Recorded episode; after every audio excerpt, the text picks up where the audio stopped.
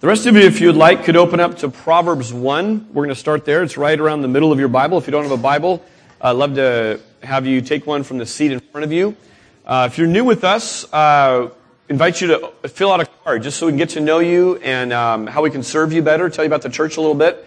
Um, and if you're not so new with us, you could use that card to communicate with us, write a prayer request, uh, that sort of thing.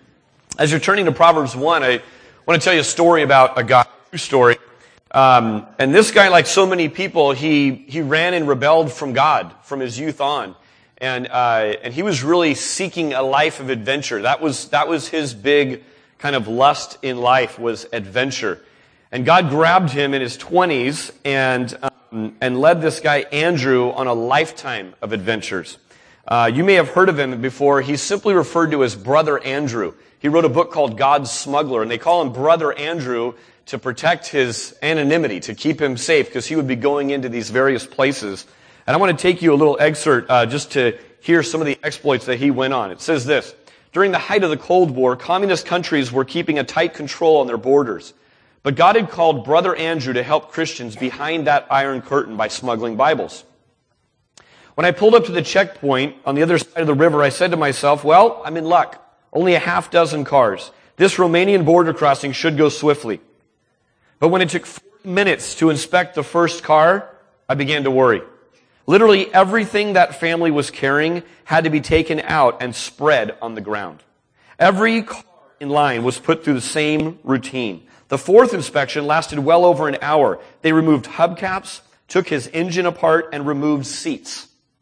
Dear Lord, I said, as at last there was just one car ahead of me. What am I going to do? Any serious inspection will show up these Romanian Bibles right away. Lord, I went on, I know that no amount of cleverness on my part can get me through this border search. Dare I ask for a miracle? Let me take some of the Bibles out and leave them in the open where they will be seen. Then, Lord, I cannot possibly be depending on my own strategy, can I? I will be depending utterly on you. While the last car was going through its chilling inspection, I managed to take several Bibles from their hiding place and pile them on the seat next to me. It was my turn.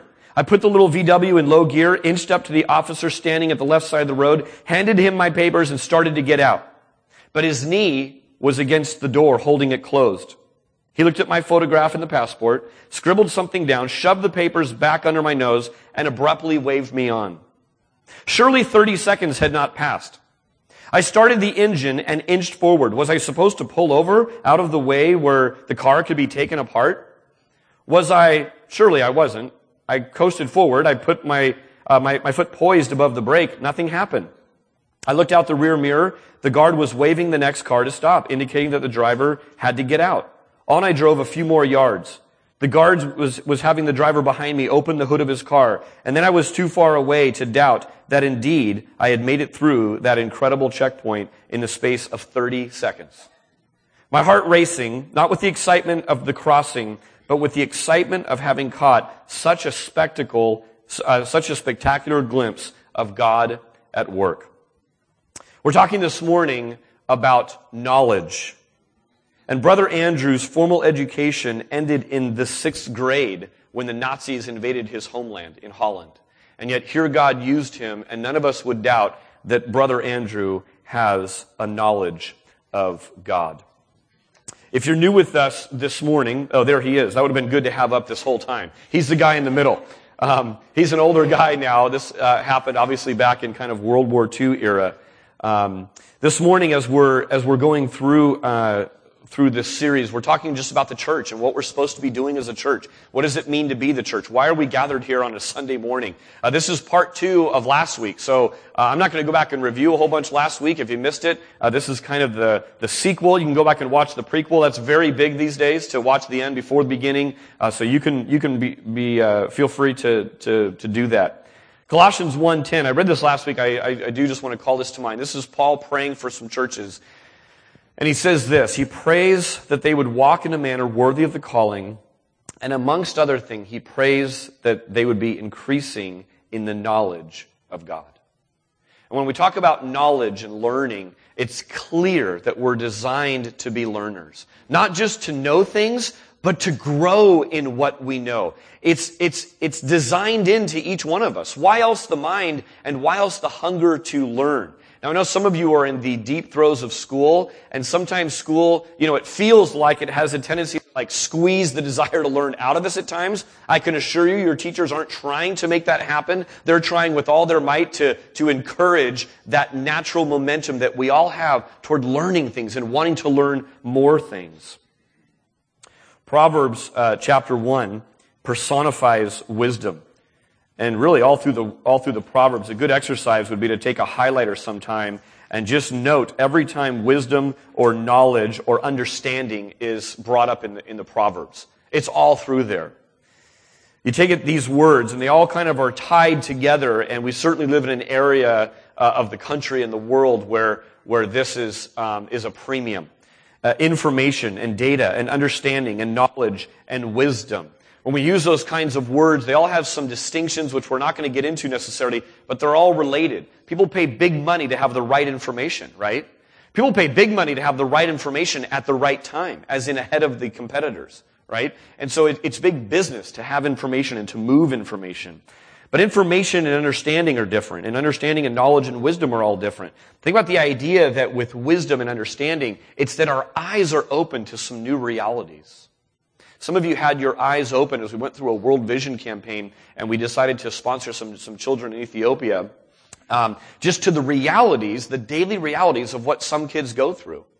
And Glenn was here a few weeks ago talking about Zimbabwe. And just to have our eyes opened to some daily realities, that's gaining new understanding. It's opening our eyes to what's really going on.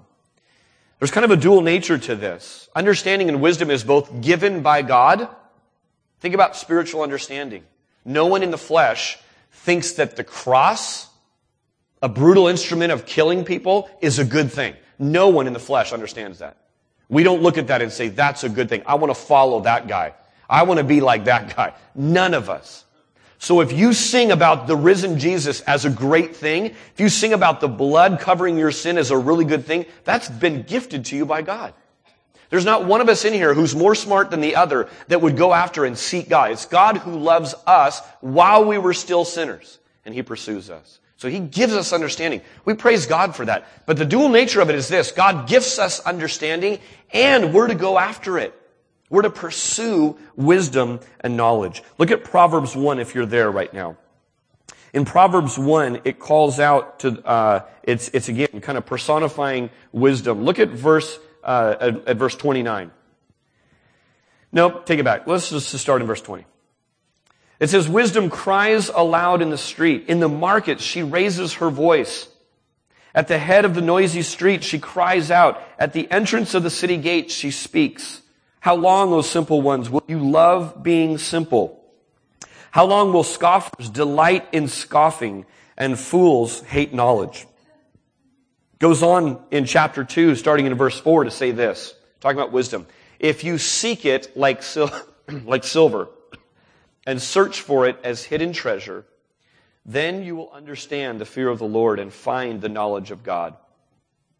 You see that part? That's our part. We're to seek after it. We're to pursue it. And then we're going to find God. And you say, well, I thought God gives it to you. Let's read on. Verse 6. For the Lord gives wisdom. From his mouth come knowledge and understanding.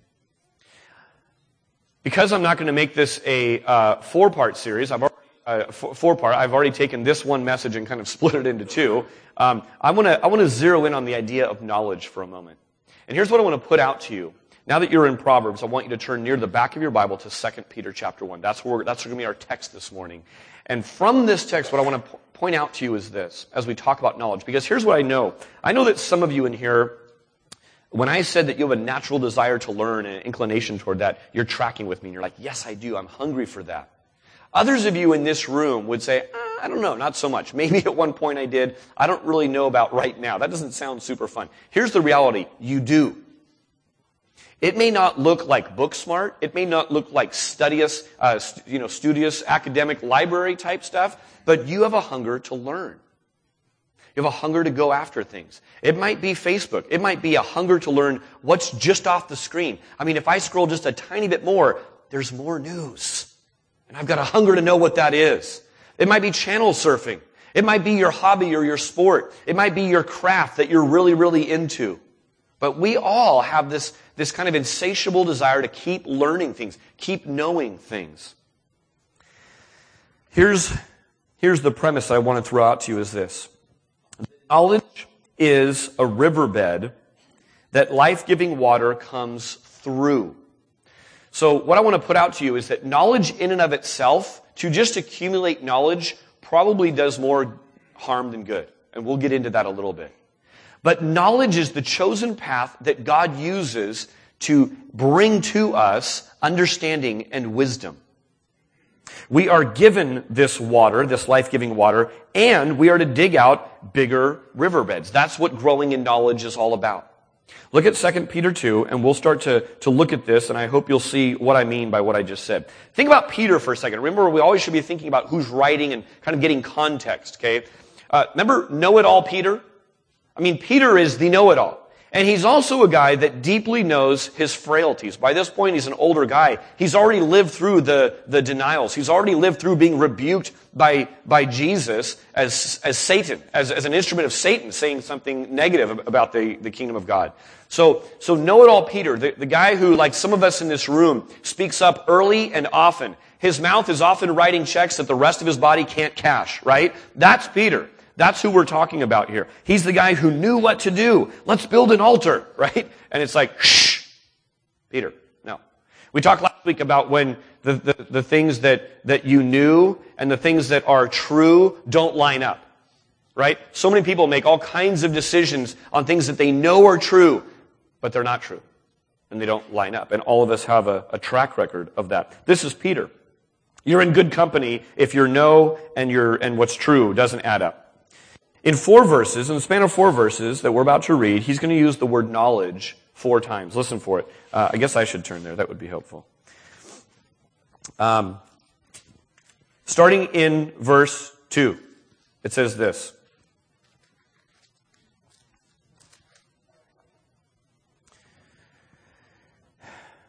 May grace and peace be multiplied to you in the knowledge of God and of Jesus Christ our Lord his divine power has granted to us all things that pertain to life and godliness through the knowledge of him who called us to his own glory and excellence, by which he has granted to us his precious and very great promises, so that through them you may, be part, you may become partakers in the divine nature, having escaped from the corruption that is in the world because of sinful desires.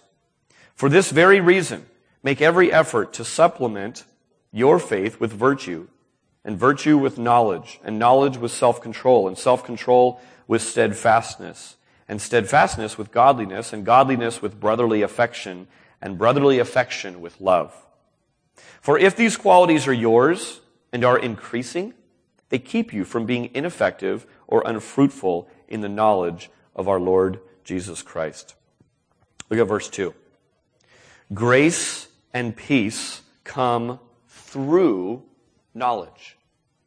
Some of you have heard this before that ignorance is bliss. Ever hear that before? Right? Here's the reality of it. Ignorance isn't bliss. Ignorance is a life that is graceless and has no peace to it. There are some who, as they've grown in knowledge, as they've, as they've become aware of some of the realities, the harsh realities of life, and of their own guilt, and of their own frustration at trying to, to mend that guilt, what do they do? They try to go back and unlearn what they know. Try to, try to fall back asleep, as it were, to the things that they've been awakened to. So, so frankly, our, our bars are filled with people trying to drown their sorrows.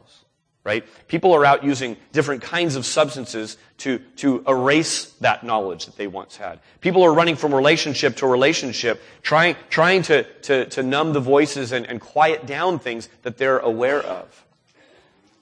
So ignorance is not bliss. Ignorance is a graceless existence with no peace. Look at verse 3.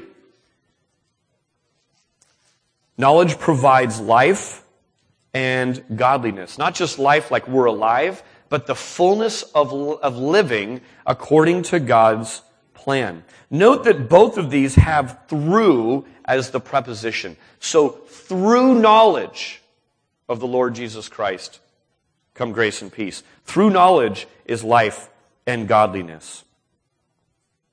So life-giving water flows to us through a riverbed.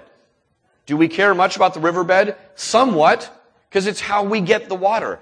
But are we all about the riverbed and just, and just getting a, a bigger and bigger riverbed? No. The riverbed is a conduit for something else.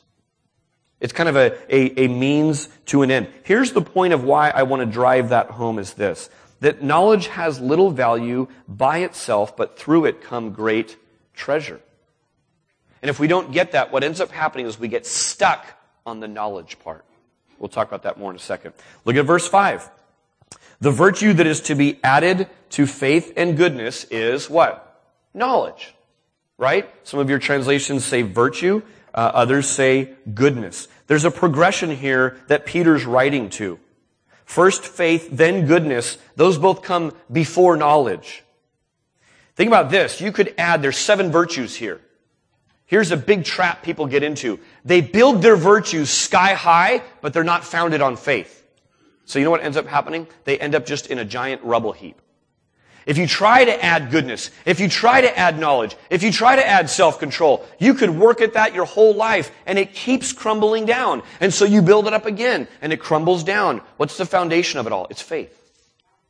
You build it on faith and then you add goodness. I love that goodness is added even before knowledge.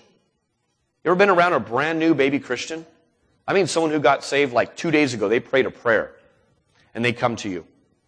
You know what's, you know what's true about a baby Christian? They don't know much. They don't know how to pray. They don't know how to act in church. They don't know any of the Christian lingo. They don't know what they're supposed to say, what they're not supposed to say. And I love it. I love being around Christians who are, who are brand new and, and, and, and baby. You know what they know though? They know that all of a sudden they, they, they want to be good. They want to do good. They want to start growing in what this Jesus life is all about. And so you have people who are like, uh, Jesus, I'll, I'll go back and pay back all the people that, that I've ripped off in the past.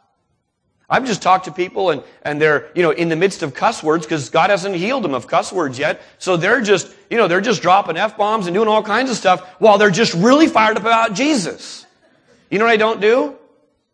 I don't lay into them about F-bombs quite yet. You know, we'll, we'll get there. We'll get there because we don't, you know, we don't want to, you know, we want to guard what comes out of our mouth. That's important. It really is. But you know what? Love the goodness that's just coming out of you. You just, you just want to be like Jesus. That's the beginning early walk of, of Jesus forming himself in you. Cool to see that. So add to your faith goodness and to goodness knowledge. Knowledge is desirable, but alone knowledge is dangerous. Think about a puffer fish. Kind of like the, the, the, flesh of a pufferfish has this toxin in it that's kind of poisonous. That's how knowledge is. Knowledge, we, we, we looked at this last week, it puffs up, right? If it's just by itself, it just puffs someone up. And kind of like that toxin in the flesh of a, of a, of a pufferfish, there's this toxin in knowledge. It's just called pride. And pride resides in knowledge. It's something we must guard against. Think about the Greeks that Peter was writing into this culture. They were being saturated by Greek culture. What did the Greeks pride themselves on? Knowledge, right? And understanding and learning and philosophy. And we would look back right now and say, man, they made huge achievements. God opened giant doors to them, but it became a source of their downfall, didn't it? They were prideful in their knowledge. The temptation with knowledge is to show it off like a trophy. Hey, look me, look what I know. Or to wield it like a weapon. You ever had someone wield knowledge against you like a weapon? Those who know often want everyone else to know that they know. Do you follow that? Those who know, they want everyone else to know that they know. And so the temptation is to constantly be talking and be, be sharing and be, you know, a conversation's going this way and you're like, man, how, where's the off ramp? I need to get it over here to explain to people all that I know. The unspoken assumption that kind of sneaks into our lives is this, that to know more than others is to be better than they are. To know more than other people is to be better. I'll tell you what cures you of this. One of the things that has cured me of this and has exposed my own hypocrisy and my own guilt in this area is to go to a country where their, their, uh, you know, their formal education is minimal. Their access to the scriptures, uh, as, you know, with their own Bible and computer programs and all that, is, is minimal or non-existent. And to be around some amazing people, not even just amazing Christians, but amazing Christian people, and to realize, wow, I came in with some air of superiority. And here they are uh, with no access to some of the things I have. And just because I'm in the know on certain things and they aren't, doesn't make me better than them. In fact, I have so much to learn from other people. And that's a little insidious thing that can kind of sneak into us. So goodness maybe is the antidote. It renders knowledge beneficial rather than impressive. Think about uh, the great theologian Forrest Gump who said this. He actually captured part of 1 Corinthians 13 with this statement. I may not be a smart man, but I know what love is. There's a lot of profound truth in that. And there's a lot of really smart people who don't know what love is. All right, let's move on. Look at verse 8. Let me reread verse 8. It says this. For if these qualities, if these seven virtues that Peter says, um, God's gifted you with, with everything you need for life and godliness, phew, my job is done. False. He says, for this very reason, add to your faith goodness and knowledge and these other seven virtues. And then he says this in verse 8. For if these qualities are yours and are increasing, they keep you from being ineffective or unfruitful in the knowledge of our Lord Jesus Christ. What does that teach us? That it's possible to be ineffective and unproductive in what?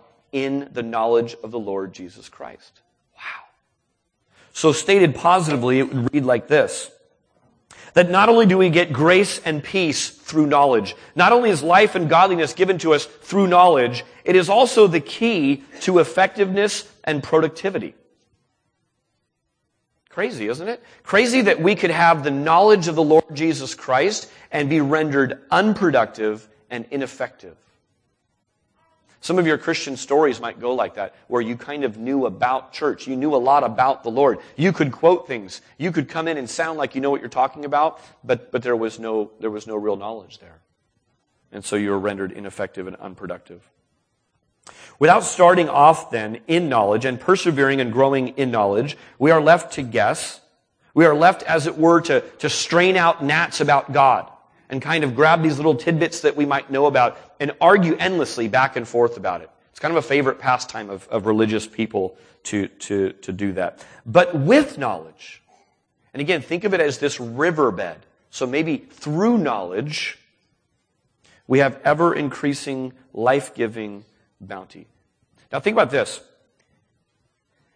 If, if your riverbed, when you start off as a Christian, Let's say that your riverbed is kind of a trickling stream.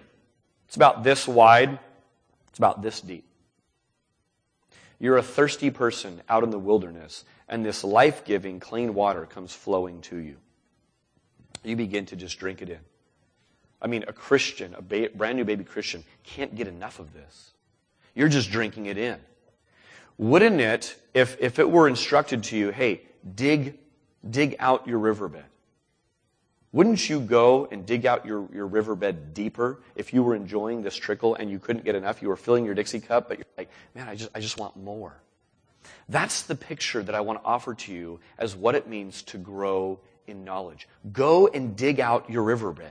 Don't grow in knowledge so that you can uh, accumulate more and more things. Don't grow in knowledge so you can wield it like a sword. Don't grow in knowledge so you can finally say something quasi-intelligent at small group this week. Don't do that.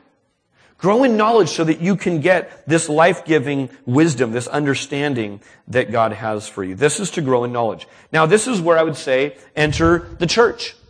So the, the church plays a part in this. From a few weeks ago, Jesus is building his church, and Jesus gifts his church to make that happen. He gifts teachers in the church. It's specifically laid out that he gifts people with the spiritual gift of teaching so that knowledge can increase, so that life-giving wisdom and, and this godliness and life and grace and peace can come through it. Uh, not only does he gift the church with teachers, he also gifts the church with elders and shepherds. And one of the things that we pointed out with, with uh, the idea that we're to love the Lord our God with all of our heart, our soul, our mind, and strength, Is that is some of that classroom, is some of that learning, is some of that concepts and precepts? Absolutely. But don't we also need to know what does it look like? I need to see a person. I need it fleshed out in a family. What does it look like to love the Lord your God with all your heart? And where are the people who are doing that? What does it look like to really give all of your strength to the Lord? How does that look? Where are the models for that? And one of the things that the Bible has done is it has called churches to be elder led, to have elders among you in all of the churches. And part of our um, effort, part of our work as church leaders here at NBC, especially as we've been growing and God's been increasing our reach and whatnot, is we've been working on a process uh, for a good season of time now. And we're thrilled today um, to be announcing to you uh, two brand new intern elders. Now, before they come up, let me just explain what that means. Um, we have three elders currently at NBC. And, uh, and what, we've, what we've been praying about, what we've been looking to the scriptures about, what we've been talking through is we need to grow that base. We need to grow the base of leadership. And so um, we've, we've approached a couple of guys. It's been a process. They've uh, agreed to it. It's going to be about a year process uh, in the scriptures, uh, found in 2 Timothy, also found in Titus, are some different qualifications. So it's not just that we get to kind of make it up. Which guys did Dave and Kel and Jim like the best? Um, you know, which one offered the signing bonus? You know, what? I mean, there's none of that. That's not how we do things in the church. It's very open. Part of the openness and part of the public nature of eldering is this. We have them on a year-long track uh, where where they're going to be basically shadowing us and growing with us and being in our meetings and we'll be visiting you in your homes. We'll be coming to the hospital uh, beds with you and, and um, you know and all the different stuff of life that, that eldering requires um, and they will be in a process of that. And part of that is to say this church publicly you're going to see two faces up here and you guys have opportunity to speak into that if you know of some things that you say uh, i don't know if you know but one of your guys He's a really sleazy car salesman. And he sold me a complete lemon. I just thought you'd want to know. I want to know. I really do. Um, so part of this is just, you know what? In this year-long process, your leaders are visible in the church. We're not untouchable. We're not out behind a glass case and no one gets to question things. That's the way we've been taught in the scriptures. It's laid out for us in the scriptures. So Chuck Adam, if you'd come on up uh, right now, and Guria, why don't you come on up? Um, uh, Kel, would you come up too? Uh, you already know Kel, um, but uh, come on up, you guys.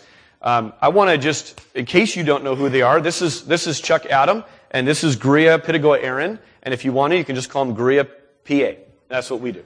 Um, and, uh, and I wanted to bring them up. I want to have Kel pray for them uh, in, in just a second. But please do be in prayer. One of the things we've been so excited about is these are two guys that have been functioning in the role of eldering for quite some time now. And we've watched their ministry. We've watched them be faithful in small areas and be ever growing and, and increasing in areas as they've been giving uh, responsibility and they've been really proving themselves. So one of the things about being in any kind of spiritual leadership is that you're under attack uh, and and you're you're you're on notice. Uh, so just be in prayer for them.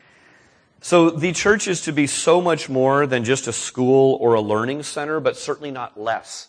So we've already talked about the idea that the church is to be a family and that, the, and, that, and that the church is to be a body and all these other metaphors that the Bible gives. But it also is to be a school, a, a learning center. And growing in knowledge of God is both a gift from God and a joyous pers- pursuit on the part of every believer. Now, what I want you to do for a second is this. I want to shift gears a tiny bit because um, again, what I understand is that as we talk about knowledge, there are just some of you that are that are thinking about it in one way, and some, some of you are thinking about it in a in a different kind of a way. And to to help us kind of um, maybe change the framework a little bit from you know, are we talking about school or on the field knowledge or life wisdom or, you know, street know-how or what are we talking about? Let me just put it this way. Think about knowledge at a resort and learning at a resort versus knowledge and learning during a war. Okay? Now think about this. At a resort, uh, this is not where I vacation, not even close. But someday I might vacation at this spot here on the left. Um, not on the right. Uh, at a resort, you might take a snorkeling class, you might tour a pineapple factory, or you might enjoy like pool Pilates or something, right? So you're growing in knowledge. You're taking a class, um, and you're kind of perusing the little list of what they might have to offer. Think about during a war. At war, you learn strategy and focus and discipline and how to use and care for your weapon and what your role is and how to fulfill it and how to work on a team and who you report to and on and on and on it might go. Just think about the difference between knowledge at a resort and knowledge at, at, at war. One is urgent and vital. The other is optional. Take it or leave it. Kind of fill it out over some nice breakfast and a Mai Tai or something. Here's the question what kind of learning, what kind of knowledge is talked about in the Bible? Is it resort kind of knowledge or is it actually warfare kind of knowledge? If you're new to this, it's the latter. It's warfare. It's urgent. It's vital. It's not optional. It's not kind of poke along and where, where are you going to go this afternoon? I'm doing underwater basket weaving. How about you? I'm going, you know, parasailing. We're all going to learn stuff. Sometimes, and I know I've been guilty of promoting this and I apologize and I repent of it. Sometimes in the church, we can treat the knowledge and the growth that we have and the training that we must get much more like a resort than to even understand that we're at war and that it's urgent and not optional. Look down at verse 15 of 2 Peter 1 if you're still there. In 2 Peter 1:15, Peter says this, "And I will make every effort." Doesn't that sound important? Doesn't that sound really urgent? I will make every effort so that after my departure, you may be able at any time to recall these things. Band, I want you to come on up right now. Sometimes songs teach important lessons. And throughout the ages, people have sung songs when they didn't have screens. They didn't each have their own, you know, smartphone or Bible they could look at it. So they would sing songs while they're in the field and sing songs while they traveled and sing songs at home, at, at home. And it taught important truths. Some of the best hymns that we have are just, are just teaching tools. They're just teaching a set to music. We're about to just sing a song for you, and, and this song teaches us an important truth about the nature of church, and it asks a couple of really important questions. As we sing the song, I want you to focus on the questions being asked within this song. Listen for them. The persecution that's talked about in this song is real. Jesus has always been violently opposed. And so part of what this raises is what happens when this comes to our shores? What happens when this comes into our life? And don't think that this is, that this is hypothetical and out there.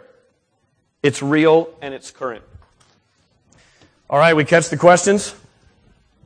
There they are in front of us in song.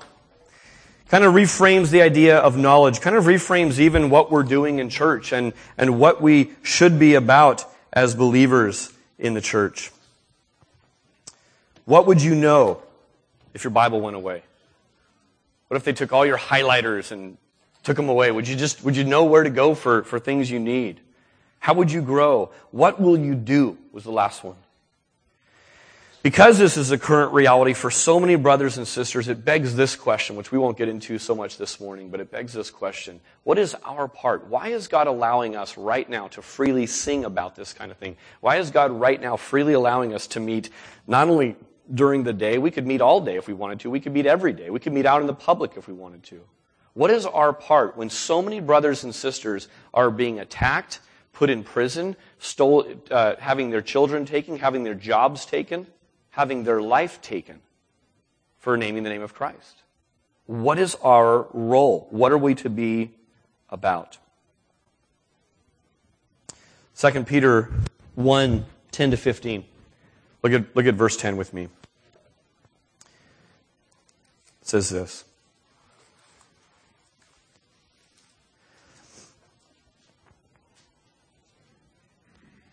It says, Therefore, brothers, be all the more diligent to make your calling and election sure. For if you practice these, you will never fall. For in this way, there will be richly, there, there will be richly provided for you an entrance into the eternal kingdom of our Lord and Savior Jesus Christ. Therefore, I intend always to remind you of these qualities, though you know them and are established in the truth that you have. You ever wonder why you're going to church? You're like, I already know this stuff. I've already heard this before. I bet Dave's going to talk about the gospel. I bet someone's going to mention the risen Jesus. I already know that. You know what? We need to be reminded of it, don't we? When we're punishing our loved ones for the sin that they've caused against us, you know what we're doing? We're, we're not proclaiming the gospel, we're denying the gospel in that moment. Instead of saying, Jesus, we trust that all punishment for all sin is on your shoulders once for all time, including my own, here's what we're saying. We're taking that back and we're saying, except for my spouse, I need to exert wrath on them. When we understand and we're reminded, not only on a Sunday morning, but through a song, through a devotional, through a word, through a text, that Jesus has forgiven us and so we ought to go and forgive others. It's a good reminder, isn't it? It's a good thing to know, even though we know it, even though we're established in it. Man, it's good to be reminded of these things. That's what that's talking about.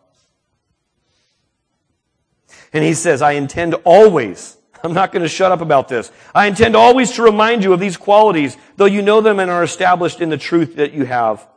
I think it right, as long as I am in this body, to stir you up by way of reminder, since I know that the putting off of my body will be soon, as our Lord Jesus Christ has made clear to me. Evidently, God gave Peter revelation that he wasn't going to be around much longer. Isn't there even teaching in what he just said? Hey, this body, it's a tent.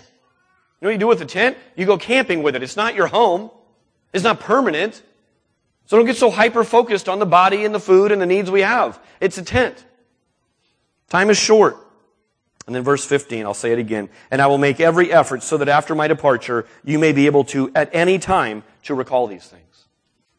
Put a different framework on our learning. All right, let me give you something hopefully really practical as we leave. How are we to grow in this knowledge? The church organizes some things. Here's what the church organizes. Sunday morning worship services. This is a really important part of what we're doing. Very few times throughout your week do you sit under authoritative biblical teaching. Hopefully that's what's going on every week. That's what I pray is going on every week. I don't want to, I don't want to give you the authority of my word and what I think on things. I really do want to give you the authority of the scriptures. And I work hard to, to study the scriptures. And a lot of people do a lot of work around here to free me up to do that. That's an important part of a church. So Sunday mornings are important. We also organize community groups. We're involved in the life of your leaders to ensure that they are who they say they are, to make sure that they're getting the training that, that, that they need, the encouragement and the support, the reminding, the establishing in truth that they need as you meet with them in, in, in their homes. And our community group leaders function as under shepherds, people who are involved in the people that are in their group. That's what they're doing. Servant leadership. We also organize um, additional trainings. Some of you have been coming to the compelled training. It's been awesome to see you out there on Wednesday nights. We're entering into week six of six weeks. So we've already completed five, and, and many of you have been receiving great training from our friend Tim in partnership with some other churches. Those are additional trainings that we need to stoke the fire, to remind us, oh yeah, it's not that scary to, to get into a conversation with this person. Oh yeah, that is kind of a flimsy argument once you hold it up to the truth. Oh yeah, I need to kind of grow in that. Oh yeah, I need to grow in my care for people who are around me. So that's what that's been about. Some of you have missed the compelled training and it's been frustrating for you. I know because I've talked to you. You say, man, I couldn't block out six weeks on Wednesday nights to come do that. Let me offer this to you. We are hosting on February 23rd. It's in a couple of weeks through some friends of ours at a, a, an organization called Evangelism Explosion. They're going to come and host a one day training uh, time here in this building from 9 to about 3 o'clock. It costs a little bit of money. All the details will be on our website this week. But that's going to be going on. That's a one day shot pushing on and training and, and raising up some of the same themes that we've been talking about with our compelled training. So some of you that have missed that, man, I'd strongly encourage you to come. Uh, lunch is going to be included in the cost. It's going to be a Saturday to kind of block out and come and get some additional training going on. You know what we're doing with this? Here's what the church is trying to do. We're trying to bring in the giant backhoe, which my son Eli, two years old, has to point out everywhere we go. Any tractor whatsoever is a backhoe right now. But we are as a church coming and we're just trying to help you dig. We're saying, man, let us take some big scoops out for you of your riverbed. Let us kind of give you a, a, a push on this. This is some great training, guys. That's coming to our building and that's right down the road from us. So outside of what the church might organize and what we might gather together to say, hey, let's push really big in this area, how about individually? How about as a family? How about as a couple? Let me give you a few things that you can jot down. Number one is this, open up the book. Feast on the Word of God. Joshua 1-8 says this, do not let the, this book of the law depart from your mouth. Meditate on it day and night so that you may be careful to do everything written in it. How are you careful to do everything written in it if you don't open it? Jesus said part of our call is to make disciples and what? Teach them to observe all that I've commanded them. How do you know what Jesus commands them if you don't open the book? I'll tell you what a lot of people do. They say, well, I'm sure Dave's put a lot of thought into this. It's probably whatever he says. There's a really cool guy on the radio, and, and he seems like he knows what he's, he certainly knows more than me. I think it's probably what he said. I've got this great author, and he quotes some scriptures. I think he's got it. Man, open up the book. That's how you know. Get engaged in discipleship making, and guess what? It turns you back to the book. Because you go, man, they're asking me questions I haven't revisited in a long time, or I don't know the first thing about. God, give me answers. It's in the book. Psalm 119. Oh, how I love your law. I meditate on it all day long. Verse 15. I will meditate on your precepts and fix my eyes on your ways. Psalm 143, 5. I remember the days of old. I meditate on all that you have done. I ponder the work of your hands. Pondering, meditating, thinking, guess what? Requires effort. That's really hard. It really is. It's challenging. Takes carving some time out to say, man, I need to give some time when I'm mentally fresh. God, I want to ponder these things. I'm in a crisis. I'm in a crossroads. Don't throw up a flimsy coin prayer. You know, set some time aside. Do the work of it to pursue the Lord. Colossians 3.16 says this, Let the word of Christ dwell in you richly, teaching and admonishing one another in all wisdom, singing psalms and hymns and spiritual psalms with thankfulness in your heart. You know what that means? The teaching doesn't come from one guy to a bunch of people. You're teaching one another. As we sing songs, I hope we're teaching you good theology in our songs. As we're gathering together and talking, we're discussing things with, with one another. One is firmly established in this part of the truth. The other one doesn't have the first clue about it. We see pictures in the scripture where one guy's up here talking, he's like, da, da, da, da, he's preaching, he's super worked up. I imagine he's pretty charismatic and good looking, and people are like, wow, this guy really knows what he's talking about. And there's two dear saints in the building, and they say this, yeah, but his theology is kind of jacked up. He doesn't know what he's talking about. So they pull him aside, and in love, they show him the more correct way from the scripture. I need that. You're like, yeah, but you have gray hair. I know, but to some people, I'm still young. 15 year old in the back. You know what? We just need that for one another, don't we? We need to be teaching one another. We need to be walking with one another and just being there in conversation with one another. We need to know each other well enough when the other person's blowing smoke that we can spot that. Say, brother, sister, I, I love you so much. I, I can't let that go. And can I just ask you this question? How, how, are you really doing? I really, really want to know the answer, and I'm not going anywhere for like an hour. So just, just tell me. Man, that's how to grow a church. That's the word. Putting into practice, by the way, what you read in the Bible makes the reading worthwhile. Why? Because if you don't, what do you accumulate? Knowledge. Right? as you put it into practice, it actually causes you to come back and long for God that's in the Bible, not just for His advice. Sometimes, sometimes we go to the Bible just looking for a quick word on what we need to do. I need an answer on this. Let me go to the Bible. So what we're doing is just looking for advice from God instead of really, really seeking Him. And part of putting into practice and walking in it um, changes that. All right. So open up the Word, but don't stop there. Open up your heart. Worship and prayer. Do you know that you can grow in knowledge just by showing up 52 weeks a year to this building? I'll tell you some of what you'll learn. God inhabits the praises of His people. I don't know all that that means, but I want to experience that. I want to be around that. I've been around people who knew a lot of things and they came on a retreat. They came to a church service. For me, it happened on one boring Sunday night service that looked the same as all the rest to me. No one was playing Kumbaya 27 times. There was no campfire. There was no warm glow. It was just a kind of a boring Sunday night church service. And all of a sudden, in worship and prayer, my eyes were opened up. Knowledge came to me. I was awakened to spiritual reality. All my head knowledge became life experience. It's like my, my knowledge, all the stuff I'd been accumulating, got converted into reality. And truth all of a sudden was something that I experienced. This is where we meet with Him in spirit and truth, where we experience God. Let me keep going.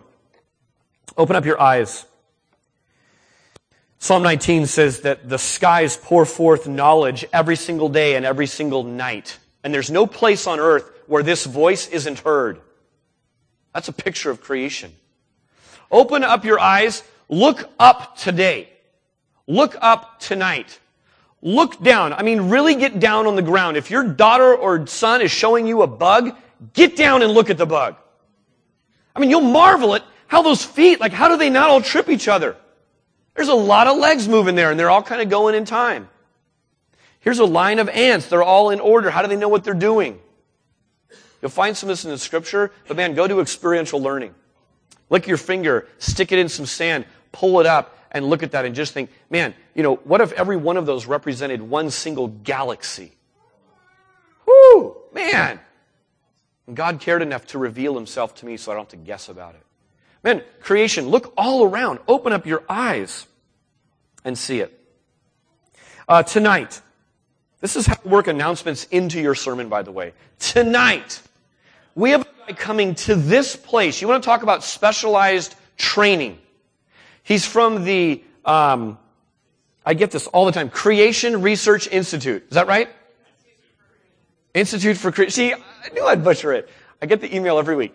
Um, these are really, really smart people, okay? We had a guy in here by the name of John S. I won't pronounce his last name. And some of you were in this building for that and you were blown away. It's just, it's just that God gives some people with the ability to use all that space in our brain that most of us don't use, okay? And he was up here and just sharing some different things. We have a guy coming tonight for some specialized training. We've opened this up, uh, Bay Area wide, 7 o'clock for one hour. And what he's going to be talking about is this. He's just going to be talking about seeing God in the power of creation. And I think he's going to specifically focus and kind of hone in on the body, the, the, the human body. There's going to be worship going on tonight in my heart and mind as I engage in this and hear from him. That's specialized training, and that's this evening. Finally, open up your home. Living in community um, is is one of the sources that we get in growing in the knowledge of God and in the ways of God. What's more intimate than inviting someone into your home, right? Jesus says, I stand at the door and knock. Whoever opens the door to me, I will come in and dine with him and he with me.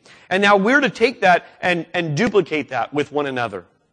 In community, we work out this knowledge of God. We read all about forgiving one another, esteeming one another is more important than the other person, having patience with one another, right? And then what happens? You come back in from the backyard from your awesome quiet time, and what's happening? There's people around you. Right? And in the mundaneness of just going, wow, it's really hard to actually flesh this out and live this out with real names and faces plugged into that. Gee, I'm on the contributing end of other people having to pray, Lord Jesus, help me bear with this brother. And you're like, I'm right here and I heard that. You know, that's me causing that. That's community. And we grow in that. We had another uh, death in, in our church family this week. And having just walked through this with so many of you surrounding our family, pouring over our family, I've never experienced um, the strength and support of prayer in a moment than when so many of you were praying during my dad's memorial service about a week ago. Profound to me. And so I've just walked through that, and I thank you, church family, for, for being a part of that and doing that. And now we get to come and do that for another family. Tom Bryson passed away. Some of you know Pete, who comes quite often with the Donatos here. We have another opportunity to come and surround that family in community and support that brother and the, the, the people in that home in community. These four sources help guide us to know him more. Hang with me one more minute. Band, why don't you come on up? I want to close with this. In 1563, the Heidelberg Catechism was written. A catechism is, is, is this. It's basically a short question and answer kind of a thing where truth was passed along, where we couldn't afford to write out books and hand people truth. It was, here's a question, you memorize the answer, and in that we'll, we'll transfer knowledge. We'll grow in knowledge that way. It's the way that a lot of the great truths of the faith were passed on from the early church with some fishermen and some uneducated people. In the Heidelberg Catechism, question one is this What is your only comfort in life and in death? Here's the answer that I am not my own, but belong, body and soul, in life and in death, to my Savior, Jesus Christ, to my faithful Savior, Jesus Christ. The follow up question is this What must you know to live and die in the joy of this comfort? And they boiled it down to three things. What must you know to, to really live in this and be comforted by it? Here's number one. How great my sin and misery are. Number two. How I am set free from all my sins and misery. And number three. How I am to thank God for such deliverance. You know what it boils down to? Knowing Jesus, what He's done, and what He knows. The most terrifying words in all of Scripture are this Away from me, I never what? Knew you. Let's pray. Father, this morning, I thank you that I am known by you. I thank you that in turn you've, you've extended knowledge and wisdom so that I could know you. God, I pray for those in this room who would question that. I pray for those, God, who don't know you, who would say, I know some about you, but I, I don't know you like this guy's talking about, like people around me seem to be singing about. Father, I pray that you wouldn't let us leave this room with that unsettled feeling. I pray, God, that we wouldn't run from the exposure of our sin and our guilt and our misery before a holy God, but rather that we would be awake to it, that we would seek out what is the response to it, what is the provision made for it? And we thank you, Jesus, for dying on a cross, for taking on our guilt, and in exchange giving us your righteousness free of charge. It's what we sing about. It's what we celebrate. It's what we've devoted our lives to communicate. And God, thank you for brothers and sisters today who in deep persecution are holding on to the faith. God, would you raise up men and women old and young, in this building, in churches around this area, that go to them, that would pray for them, that would support them, not just with money, but with their presence. God, to go and walk with them in this. We pray, Holy Spirit, that you would empower us and awaken us in a fresh way this morning. We love you. In Jesus' name, amen.